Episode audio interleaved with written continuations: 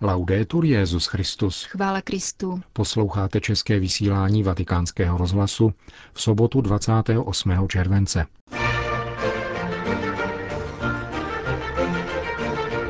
Mši svatou pro katolické olympioniky dnes odpoledne slavil ve Westminsterské katedrále arcibiskup Vincent Nichols. Maronický patriarcha Becharáraj hovoří o situaci na Blízkém východě v souvislosti s blížící se návštěvou Benedikta XVI. v Libanonu. Africká církev se za posledních půl století podstatně změnila, říká prefekt Kongregace pro evangelizaci národů po svém návratu z tohoto kontinentu. To jsou hlavní témata našeho dnešního pořadu, kterým vás provázejí Jana Gruberová a Milan Glázer.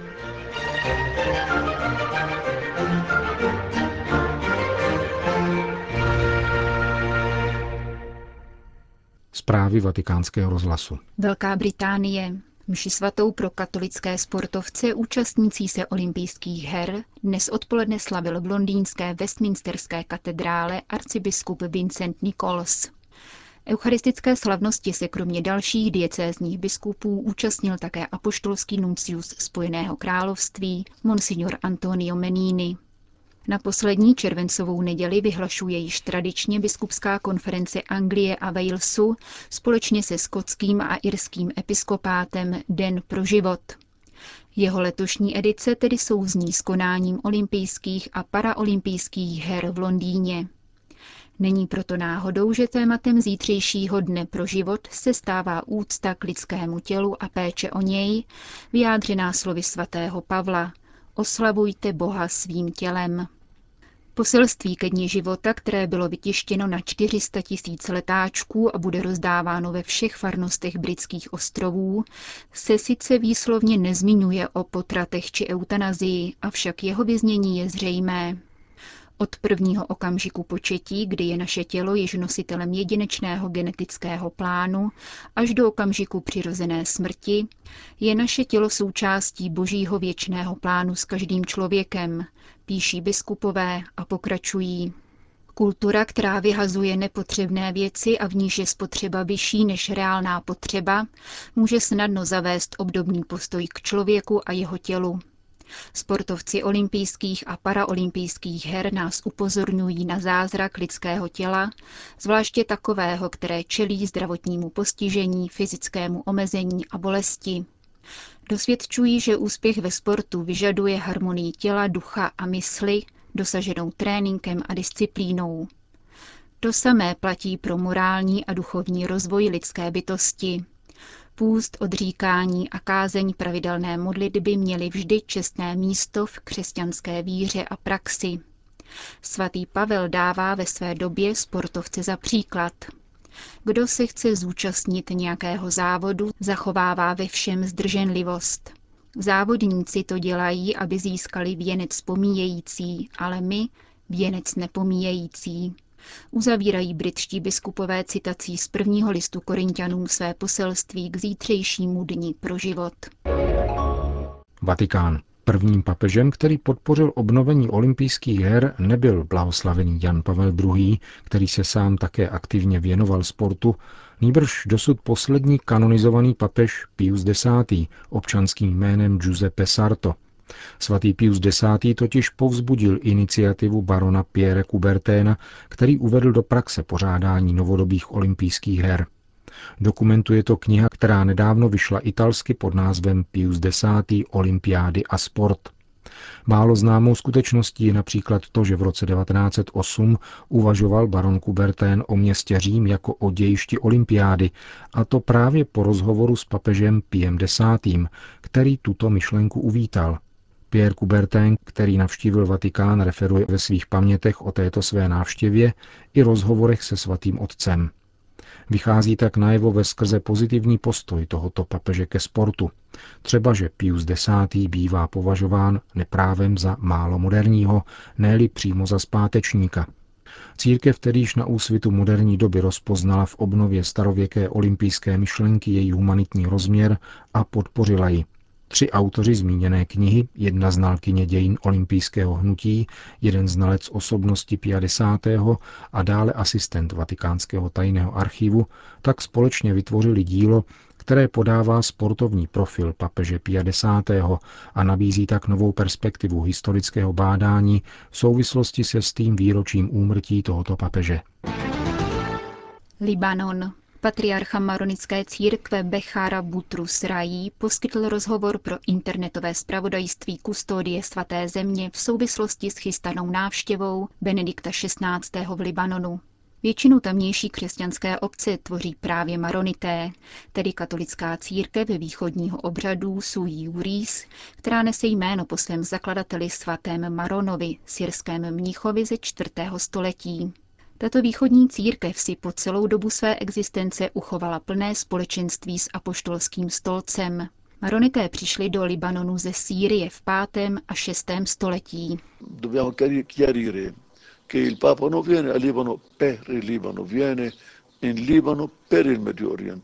Musíme říci, říká v obsáhlém rozhovoru maronický patriarcha, že tentokrát cílem papežovy cesty není jenom Libanon, ale celý Blízký východ.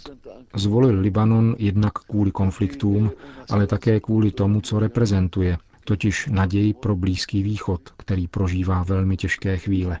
My křesťané říkáme, že jedině světlo Evangelia může poskytnout řešení toho, co se zde děje. My křesťané máme za to, že tato papežová návštěva by měla být křesťanským jarem, které by pomohlo arabskému jaru. Jaký aspekt je podle vás pro křesťanskou komunitu nejobtížnější a nejnaléhavější v tuto chvíli? Společenství mezi jednotlivými církvemi je poměrně snadné, protože na Blízkém východě žijeme společně již od starověku. Různé církve, katolické, pravoslavné i protestanté, žijí v pokoji. Pokud jde o soužití s muslimy, je snadné ve všech oblastech, kromě politické a sociální, kde se křesťané ocitají v těžkostech. Ve většině zemí Blízkého východu vládne islámská teokracie, v Izraeli pak judaistická teokracie.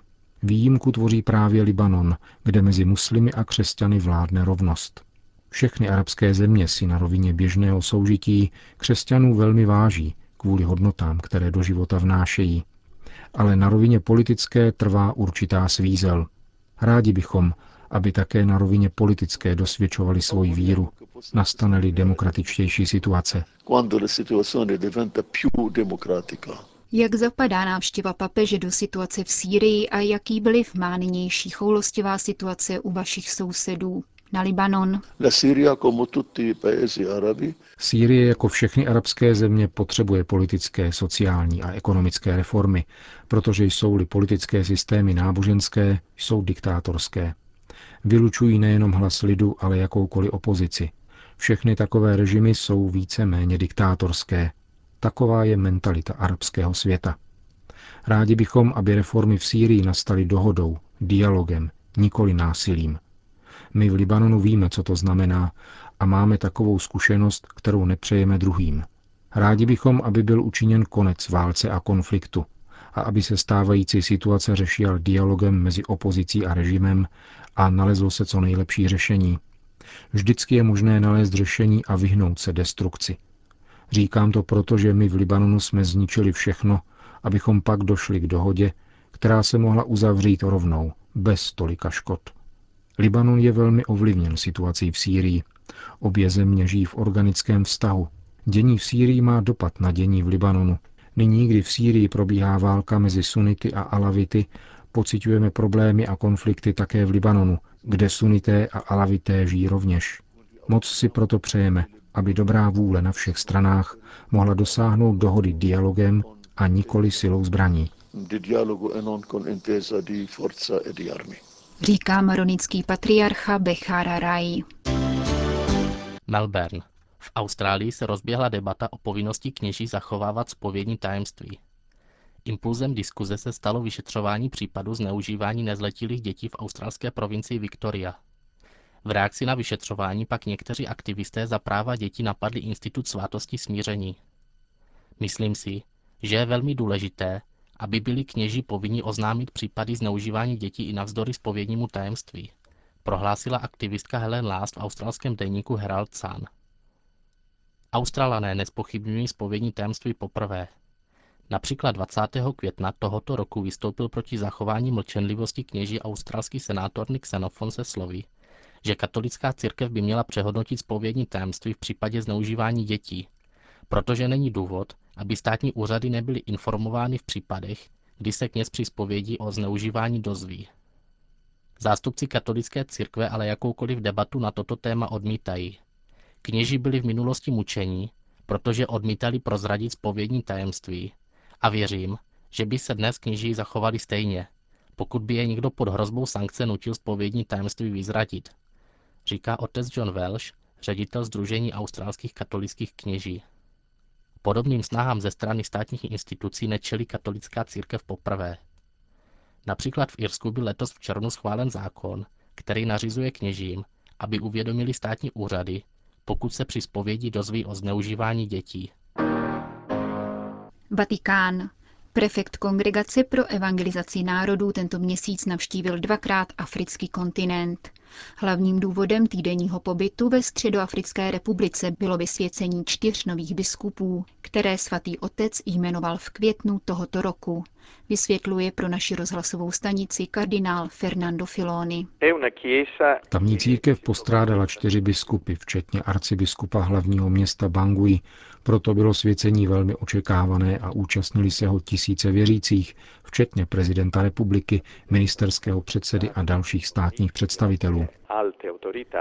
V čele Středoafrické republiky stojí François Bozizé, bývalý náčelník generálního štábu, který do prezidentského úřadu nastoupil po státním převratu před necelými deseti lety. Od té doby byl ve své funkci dvakrát potvrzen, naposledy před rokem téměř 65% hlasů. Kardinála Filoni ho přijal 20. července. Hlava státu mi opakovaně děkovala za práci našich misionářů, kněží a řeholníků. Vyjádřil svůj obdiv nad katolickým školstvím. Polovinu škol, zejména základních, ale i středních, zde spravují farnosti. Prezident také ocenil práci našich zdravotních středisek a nemocnic, které se ujímají nejchudších lidí a povzbuzoval katolickou církev, aby, pokud může, se angažovala ještě více. Přestože se ve Středoafrické republice ke katolické církvi hlásí asi čtvrtina obyvatelstva, společnost na ní pohlíží s velkou úctou. Středoafrická republika náleží k deseti nejchudším zemím světa s neexistujícím průmyslem a 50% negramotností. Průměrná délka života zde činí pouhých 45 let. Církevní charitativní práce je zde navýsost důležitá a potřebná. K chudobě se druží tropické nemoci a AIDS.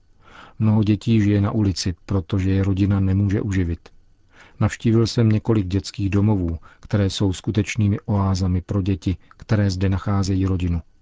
Láska, s kterou mne tamní děti vítali, patří mnoha nejmenovaným dárcům, bez nichž by tato díla neexistovala a bez kterých by tyto děti vůbec neměly šanci přežít.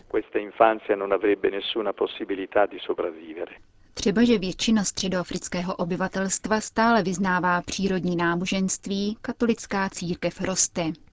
Nikoliv bez obtíží. Misionářům konkurují svědci Jehovovi a jiné sekty. Pastoraci kladou překážky také povstalecké skupiny.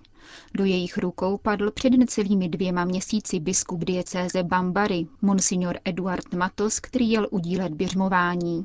Změny jsou nicméně patrné. Před 50 lety na koncilu zastupovali africkou církev téměř výlučně záporoevropští misionáři. Dnes můžeme konstatovat, že 90% biskupů a kněží je lokálních. Tvář církve v Africe se tedy za poslední půl století podstatně změnila.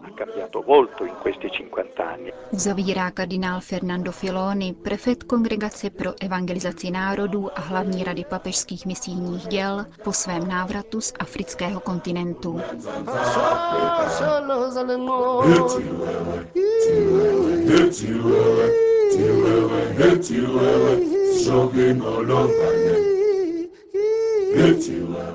Končíme české vysílání vatikánského rozhlasu. Chvála Kristu. Laudetur Jezus Christus.